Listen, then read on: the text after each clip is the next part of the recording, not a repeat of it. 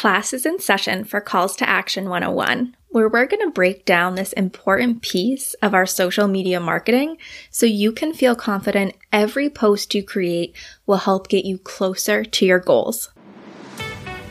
So, teacher authors, go ahead and reheat that cup of coffee because I'm your host, Kassaundra Foster, and we're about to get schooled in socials. Welcome back to Schooled in Socials. In the last few episodes, we discussed different types of marketing strategies. And today we're tackling one thing they all have in common the use of calls to action. So, whether you're working on brand awareness or you're ready to shift your focus more to conversion marketing, you're going to be wanting to use call to actions. Okay, let's start at the beginning. What is a call to action? A call to action or you'll sometimes hear it referred to as a CTA, is a prompt that explicitly tells someone the action they should take after seeing or reading your content. This prompt is what helps you reach your goals using the content you've created, whether that's gaining more community members, conducting market research, or getting people to buy your resources. My guess is that you probably use these sometimes, hopefully all the time, and my guess is that you've seen these a lot as you scroll and interact with social media yourself. Things like dropping an emoji in the comments to react to a post. Things like heading to a link in bio to grab a freebie. Um, things like sharing to your stories if you agree with what the post is talking about. These are all types of calls to action. Things you do with that information that you just read. Now, because you know me and you know I love me some data, we're going to take a second to talk about a little social media study that actually analyzed calls to action. So, according to a study done by TrackMaven, where they analyzed over 1.5 million posts across 5,000 Facebook pages to find trends, they discovered that a post with a CTA versus a post without a CTA performed almost 50% better on average when it came to interactions for that post. That means that on average, posts with effective calls to action got almost twice the number of interactions. That's mind blowing. P.S.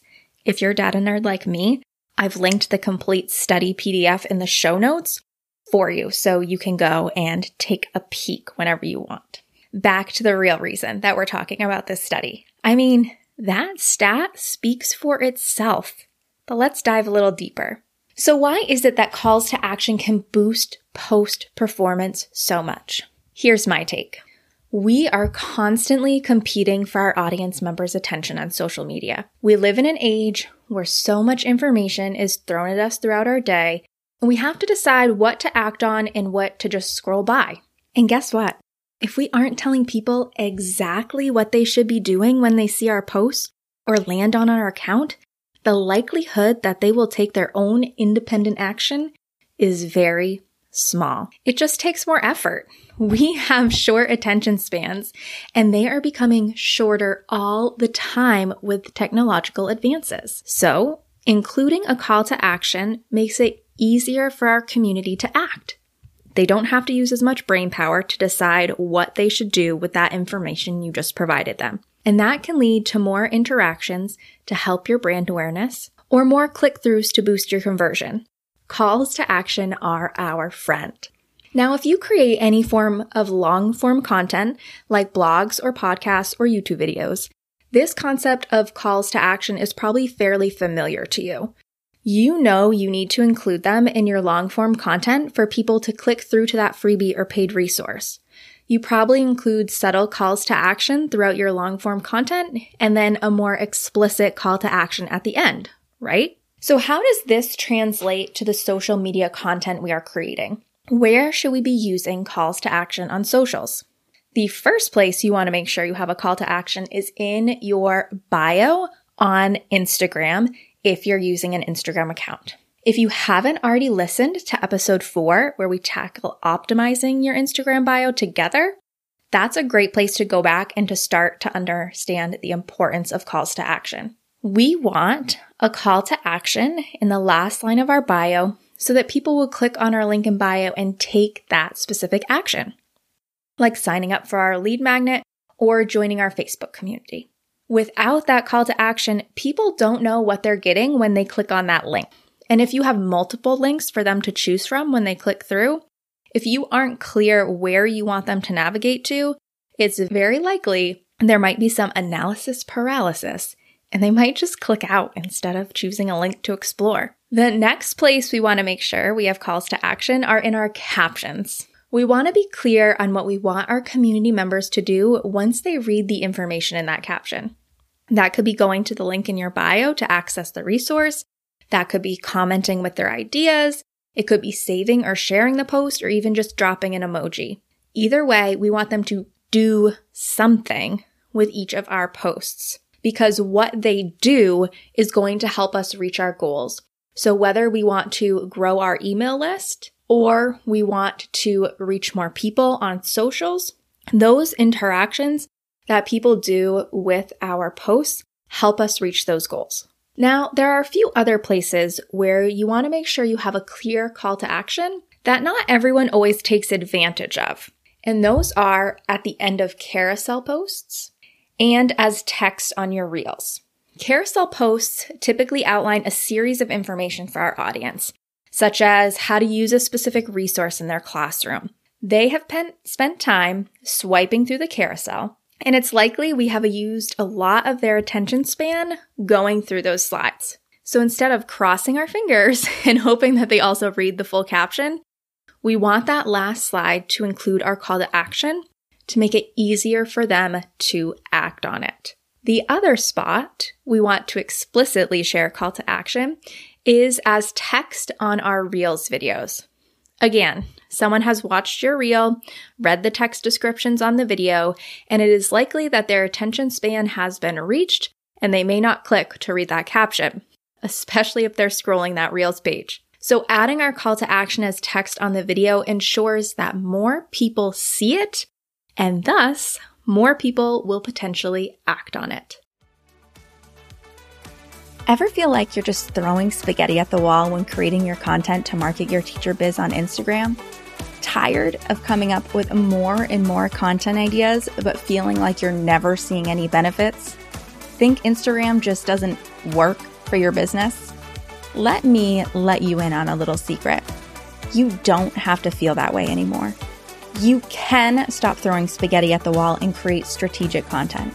You can create content that helps you reach those big business goals. And you can say with confidence that Instagram does work for your business. All you need to do? Analyze your Instagram data. Don't know how? Not sure where to start? That's where my brand new course, Post and Profit, comes in.